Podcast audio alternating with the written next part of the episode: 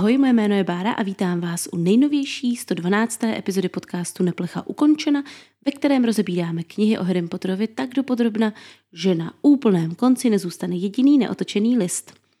Minule jsme Neplechu ukončili Harryho odmítnutím, ani teda nemoc zdvořilým eh, Hermioniny nabídky, že ho naučí plést.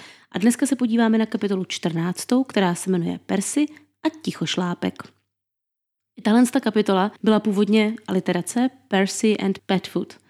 Harry přirovnává právě prožitý první týden školy k jedné gigantické, nikdy nekončící hodině dějinčara kouzel, což znamená, že to muselo být fakt velký špatný. Budí se velmi, velmi brzo v sobotu. Má být krátce po rozednění, takže jsem vytáhla svůj oblíbený uh, kalendář východu a západu slunce ve Skotsku. V kolik 7. září roku 1995 vycházelo slunce. Bylo to v 6.30. Takže Harry o víkendu, po té, co chodil polovinu týdne z trestu zpět o půlnoci, vstává nelidsky brzo. Jako takhle, Harry prakticky nikdy nespí, takže já bych chtěla jenom podotknout, že to se mu bude velmi hodit, až bude jednou mít na starosti novorozeného Jamesa Siriuse a jeho dva další sourozence. Na to si ještě počkáme, takže se vraťme k jeho momentálnímu problému a to je to, jak formulovat dopis Siriusovi. On se totiž rozhodl, že i přes Hermioniny výhrady mu napíše. Nakonec se rozhodne, že použije velmi vymakanou šifru, kterou nikdo nebude mít šanci rozluštit. Ta šifra spočívá v tom, že Dolores Umbridgeová je příjemná asi jako Siriusova matka, což nechápu, proč šifroval a nenapsal rovnou, že je to splozenec satanův, protože on se podepsal, takže i kdyby se to dostalo do ruky Umbridgeové, tak bude vědět, že to Harry nemyslí rozhodně jako pochvalu, protože je jasný, že Harry nesnáší. Všichni ostatní, ti, kteří by ten dopis mohli chtít ukrást, takže já nevím, smrti jedi nebo třeba přímo Voldemort, budou s Harrym souhlasit, že Umbridgeová je splozenec satanův, takže tohle to vůbec nebylo potřeba šifrovat.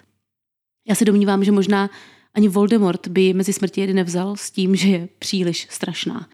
Potom Harry ale velmi fikaně zmíní ty své sny a řekne, že mu chybí jeho největší přítel, což je dobré šifrování a myslím si, že se trošku inspiroval u toho Draka Malfoje v minulé epizodě.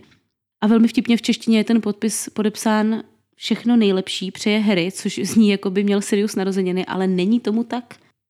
Potom jde Harry dopis hnedka odnést, podle mě ho chce odnést dřív, než ho načapá Hermiona, proto jde sám. Vyleze ven skrze buclatou dámu a hnedka narazí na Sira Nikolase, který je jako obvykle velmi nápomocný a varuje ho, že protivatra chystá nějaký žertík v chodbě, kterou se chtěl vydat. A že neuhodnete, jaký žertík. Chce na toho dotyčného, který tam má půjde, zhodit bystu. Ale není to jen tak obyčejná bysta, je to bysta Paracelsa. Když jsem to jméno četla, tak to bylo, jako bych se opět vrátila domů po dvou letech. Tu máme zase černé na bílém, další Harry Potter knize, tohle to slavné jméno. A teda dost mě to překvapilo, protože jsem si nepamatovala, že je Paracelsus ještě zmíněn v knihách. A hlavně v Bradavicích jsou jinak eh, sochy a já nevím, lidí jako jsou Borisové bědohlaví nebo Ludmily Laskavé. Opravdových postav z našeho světa je tam k nalezení opravdu pramálo. Já jsem si jen tak pro jistotu znova prošla, co víme o Paracelsovi ve světě čara kouzel a něco mě trošku trklo. Nevím, jestli to je vůbec jako validní, ale řeknu vám to, sami si udělejte názor. Paracelsus je v Harryho světě objevitel hadího jazyka. A jak to teďka čtu po druhé, až po té, co jsem ten hadí jazyk zpracovávala, tak mi konečně došlo, že Parseltongue bude souviset s Paracelsem, jako ten název, protože Rowlingová tvrdí, že to slovo našla jako výraz pro někoho, kdo má problém mluvit, jako starý výraz, hodně starý výraz, nicméně nikdo jiný to slovo nikdy nenašel. A rozhodně, i když to teda třeba bylo takovéhle nějaké obskurní slovo, tak to, že ho vynalezl Paracelsus, bude souviset, protože parcel tong, Paracelsus. Jo, já myslím, že to docela zní podobně, minimálně v psané verzi. Jakože ten jazyk pojmenoval po sobě. A já jsem teda docela ráda, že pro to pojmenování zvolil tady tuhle tu svoji zkratku, protože kdyby šel po jiném ze svých men, tak to taky mohl být Bombastong nebo Hohentong a to by byla jiná jízda. Já zdůraznuju, že to je jenom moje domněnka, ta spojitost by mohla být v tom méně, nemusí být, nevíme, tak jenom jsem to tady chtěla zmínit. Potom Harry po cestě ještě potká sochu Zachariáše Zadumaného, který se v originále jmenuje Wilfred the Wistful. To není poslední Zachariáš, na kterého v knize narazíme. Wistful skutečně znamená zadumaný, tesklivý a já hádám, že teda Zdeněk zadumaný by bylo blbý. Ale napadlo mě třeba záviš zadumaný nebo zdirat zadumaný. Potom v Sovinci Harry popisuje, že slámou pokrytá zem mu pod nohami křupe kostmi sežraných myší a mě to teda jako těžce vrací do tajemné komnaty, kde byla popisována podlaha úplně stejně jako tady. Harry dává Hedvice instrukce, že na tu obálku napsal čmuchal, ale že to je ve skutečnosti pro Siriuse. A já úplně vidím, jak Hedvika v půli letu zapomene, pro koho že to bylo, zastaví někde na větvi, vytáhne monokl a znovu si to jméno na té obálce přečte. Tím chci ilustrovat, že to je samozřejmě naprostý nesmysl. Proč tam to jméno vůbec musí psát? Já předpokládám, že Hedvika ten dopis nikomu jinému, než tomu koho ji označí slovně, nepředá, to už jsme viděli, protože to je super sova, takže vlastně vůbec není důvod, aby na tu obálku psal jméno, ať už jakékoliv. Harry se kouká z okna směrem k lesu a z něj se najednou vznese ten divný černý okřídlený kůň a to je opět podle mě velmi silné zrcadlení třetího dílu, kdy se Harry koukal z okna a ze zapovězeného lesa viděl vycházet do Grima, No a to by člověk nevymyslel. V tu chvíli přichází Čočengová, která si taky přivstala.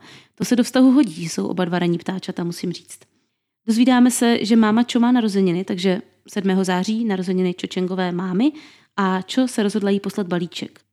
Ale je ta Čo tak trošku hadimrška, protože první, na co v tady té konverzaci s Harrym zavede řeč, tak je, že z něj tahá informace o novém nebelvírském brankáři, aby zjistila, jako jestli budou mít výhodu, nevýhodu, o koho půjde. Podle mě ona opravdu ten fanfrpál žere i s botama. Na to poukazuje už to, že ona sama je chytač a zásadně randí jen s dalšími chytači. Cedric byl chytač, Harry je chytač. Docela se divím, že nakonec neskončila s drakem, protože ten jediný z čo neměl tu čest. Harry se rozhodne, že čo zaimponuje tím, že jí nenápadně ukáže tu svoji dořezanou ruku ze školního trestu. Že by ho jako politovala, mohla by mu to třeba pofoukat, nebo by mu na to dala pusinku, aby to nebolelo tak naštěstí tenhle ten jeho blbej nápad nestihne zrealizovat, protože v tu samou chvíli do Sovince vpadne doslova filč, udýchaný, je vidět, že běžel. A Harry nechápe, proč si myslí, že si objednával bomby hnojůvky. Ono je to vlastně jedno. Hlavní tam je to, že měl normální konverzaci s Čo. Takže celá tady ta výměna s Filčem je úplně zapomenuta a Harry na to dál nemyslí, což je chyba. Rozhodně by na to myslet měl do budoucna. No a víte, jak jsem se minule divila, že uh, denní věštec chodí bez nějakého nepromokavého obalu. Tak teď je tady psán takový docela vtipný paradox, že ten jeden svrček, co se to ta sova dostane, tak na něj má, prosím vás, kožený nepromokavý váček, ale že by měla nějaký obal na ty noviny, to ne. Noviny můžou promoknout, ale 20 halíř ten nám zreznout nesmí. Hlavní článek dne je, že se basák Sudiček bude ženit. Připomínám, že tím je Donagan Tremlet, co se narodil v roce 1972, takže je mu 23 let a je to spolužák Charlieho a Tonksové z ročníku.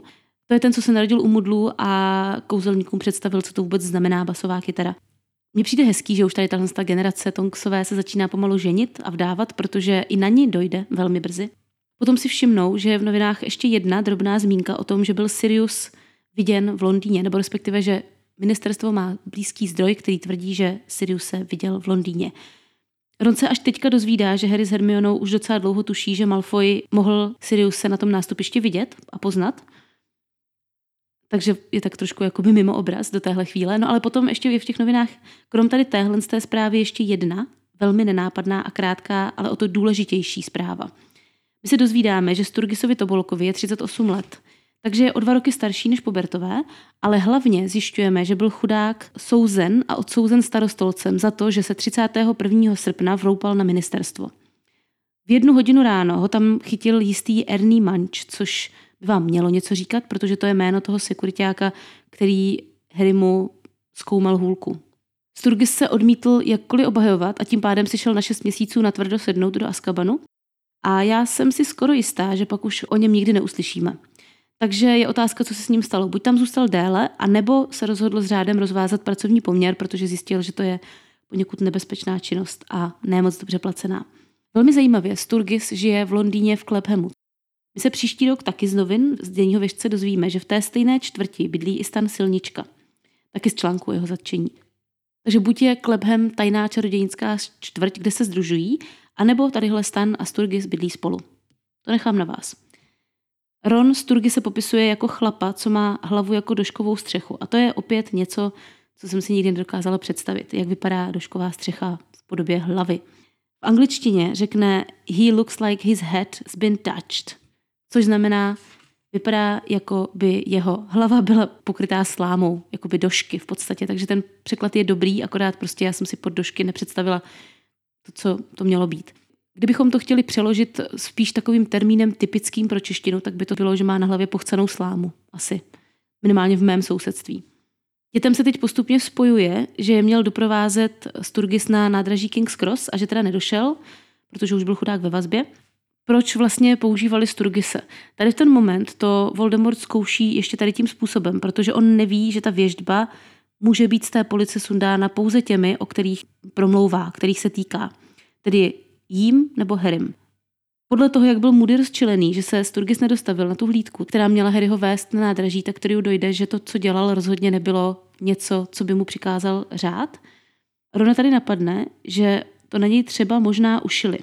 Ta jeho teorie teda je, že to na něj ušilo ministerstvo, aby ho zdiskreditovalo, což teda není pravda, to je přitažené za vlasy, ale v tom prvním výkřiku se skrývá velká část pravdy, protože on skutečně byl obviněn na poput někoho jiného, byl zdiskreditován Luciusem Malfoyem pomocí kletby Imperius.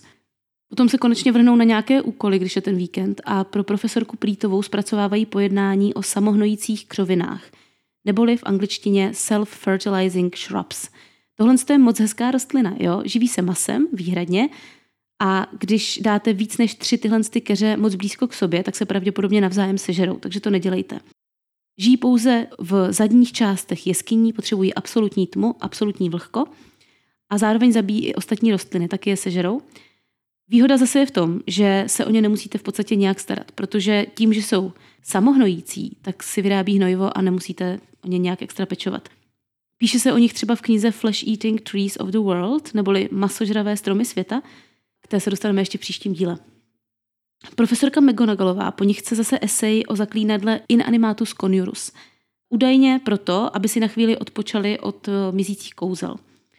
Na druhou stranu on to úplně moc odpočinek není, protože tady to téma má být extrémně komplikované a složité na přemýšlení.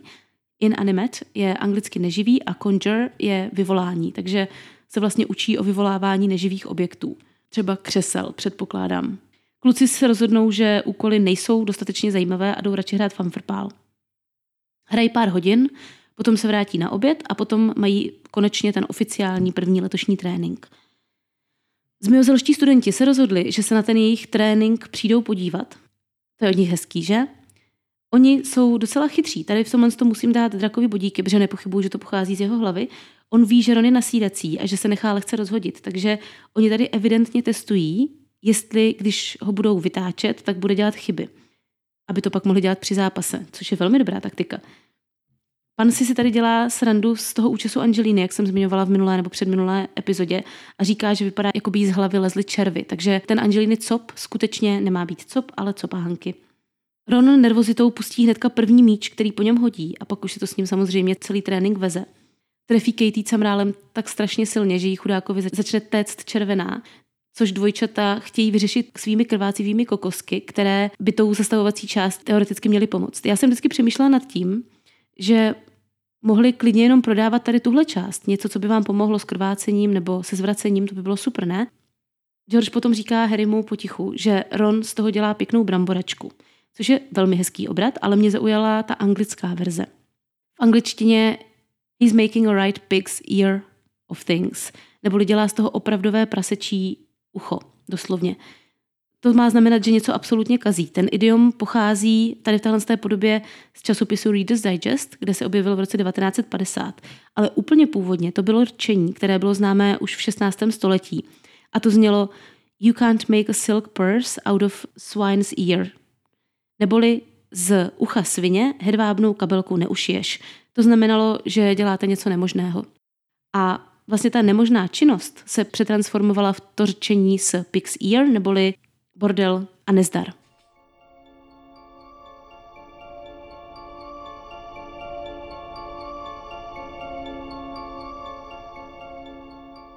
Zmiozilští se rozhodnou testovat, co s nebelvírským fanfrpálovým týmem udělá skupinové skandování a jako slogan si takhle pro začátek zvolili Nebelvír jsou sraby, Nebelvír jsou sraby. Jako dobrý, v angličtině je to Gryffindor are losers, Gryffindor are losers což by teda odpovídalo podle mě spíš nebelvírští stroskotanci, nebelvírští stroskotanci. Tak to jsme si zaskandovali, pojďme to opustit. Stejně je to ale divný, že na ten trénink najednou jen tak můžou dojít, protože Oliver vždycky všechny čumily, kteří nebyli z Nebelvíru, vyhazoval z tréninků. Pamatujete si, jak řešil, jestli má Colin Creevy bezpečnostní prověrku, čti jestli je členem koleje jejich ve druhé knize, když se dotáhl za Harrym? Potom ten trénink končí, protože Katie je celá od krve a vypadá, že se brzo složí. Tady Fred velmi zajímavě krvácivou kokosku označuje za krvácivou kapsli, což je teda podle mě nekonzistentní překlad, že to tady je zaměněno. Uh, kapsle je bližší originálu, na druhou stranu nesedí to do toho názvu záškolácké zákusky. Celou neděli potom trio stráví šprtáním a Harry má docela pěkné přirovnání pro to, jaké to je celý den se učit. Říká, že je to pocit, jako by mu někdo otloukal mozek o vnitře klepky. Si dokáže představit. Pro profesorku Sinistrovou dělají pojednání o měsících Jupiteru, což nebude jednoduchý úkol, protože ano, Jupiter je ta planeta, která má 95 měsíců. Největší z nich jsou Jo, Europa, Ganymedes a Kalisto. Byly objeveny nezávisle na sobě hned dvěma lidmi v roce 1610, Galilem Galilem a Simonem Maurisem. To byl velmi významný objev, protože to bylo vůbec poprvé, co někdo ve vesmíru spatřil jiný oběžník než ty kolem Země a Slunce. No a to pojmenování těch 91 ostatních měsíců mě extrémně baví. Jupiter je římská varianta Dia, takže oni potřebovali 95 men spojených se Zeusem. Hádejte, po čem sáhli. Prostě pozbírali všechny Zeusovy holky, který on oplodnil, znásilnil a jednoho kluka a pojmenovali je po nich. V roce 2004 jim ta jména došla, takže už se používají i jména potomků tady těch eh, obětí Zeusových, v podstatě těch jeho vyvolených žen a dívek. A musím říct, že mě by jako hodně bavilo psát tadyhle esej, domácí úkol na tohle téma. Já bych se tam rozepsala. Kluci makají ještě o půl dvanácté v noci, mají ruce plné práce a Hermiona přijde Ronovi říct, že to napsal vlastně všechno špatně. První, co mu opraví, je to, že největší měsíc Jupitera je ve skutečnosti Ganymedes.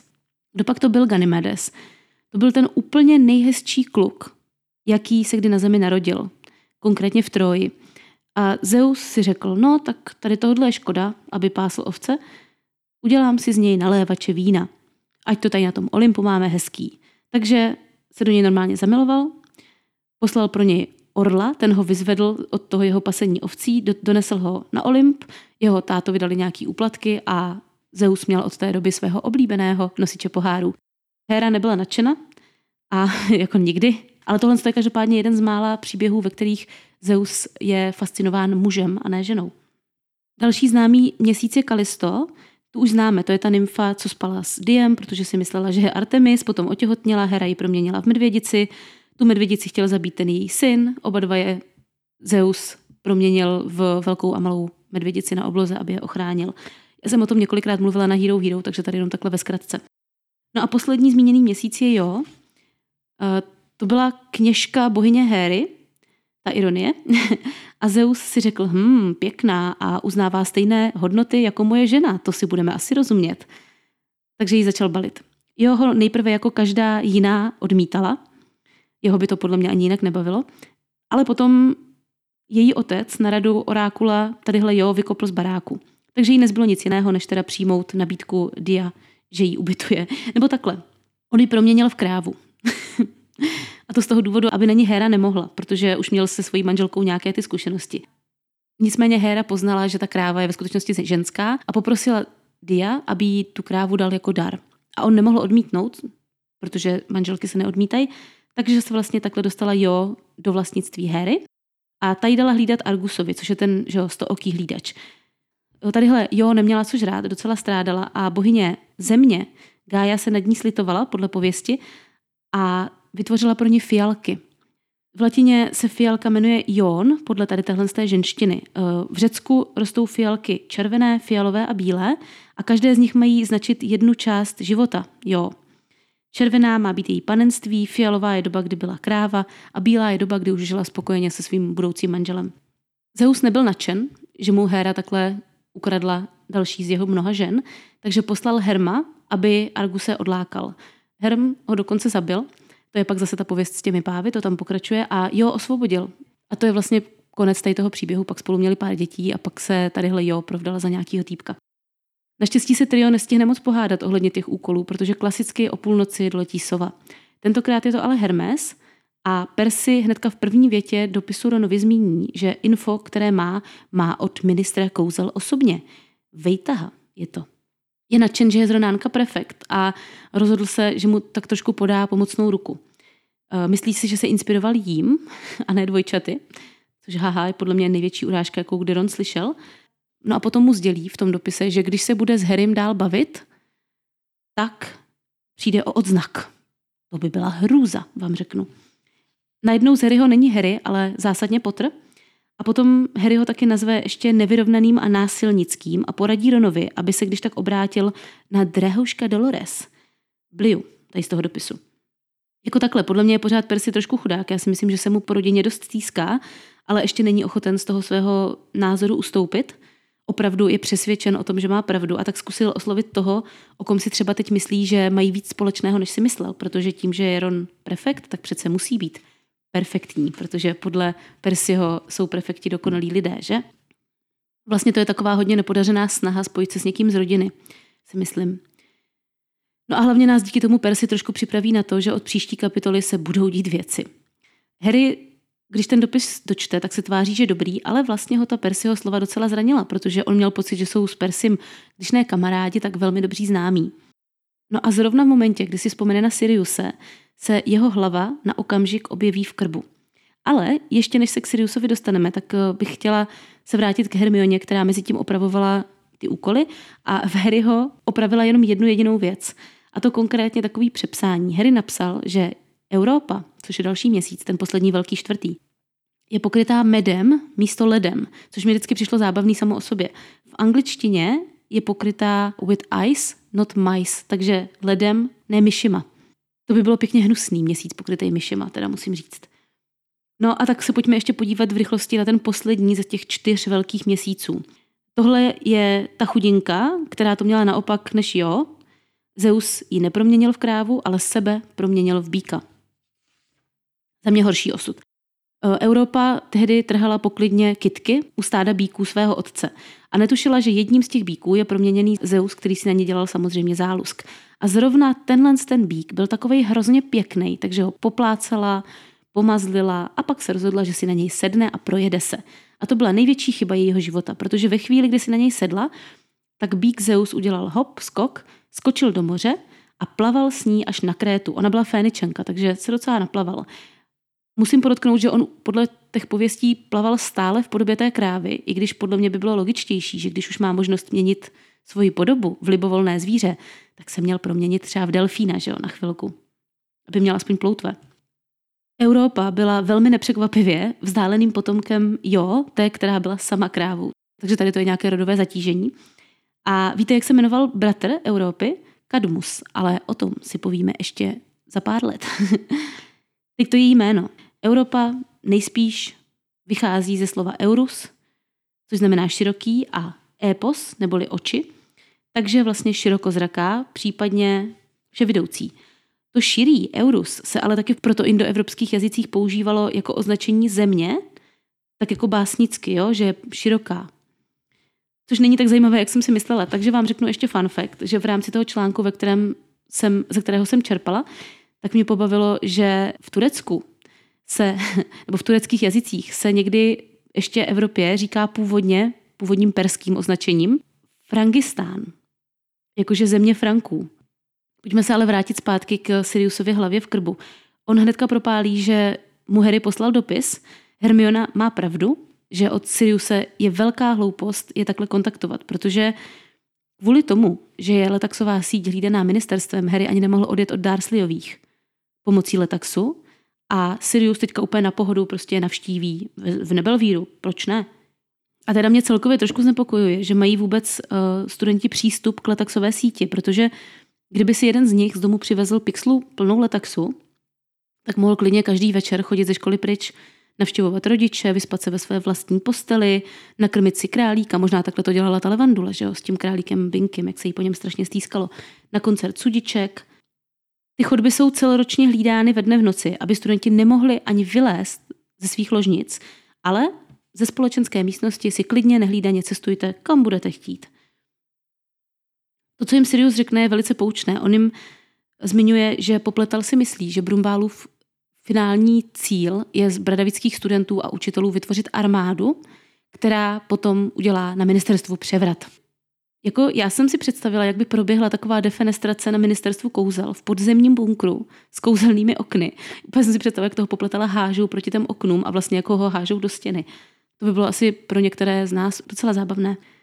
Sirius se napadne, že by se za nimi stavil do prasinek, nebere vůbec vážně to, co o něm psal denní věštec, že žije v Londýně, domnívá se, že to je blbost, že jenom hádají. On by ale měl mít poměrně přesné info o tom, co si skutečně ministerstvo myslí o jeho pohybu, protože my víme, že Kingsley je ten, kdo vede ten jeho případ, takže Kingsley by mu měl říct, jestli ho teda někdo nahlásil nebo ne, protože ke Kingsleymu by se rozhodně dostalo kdo, kdy a kde ho měl vidět.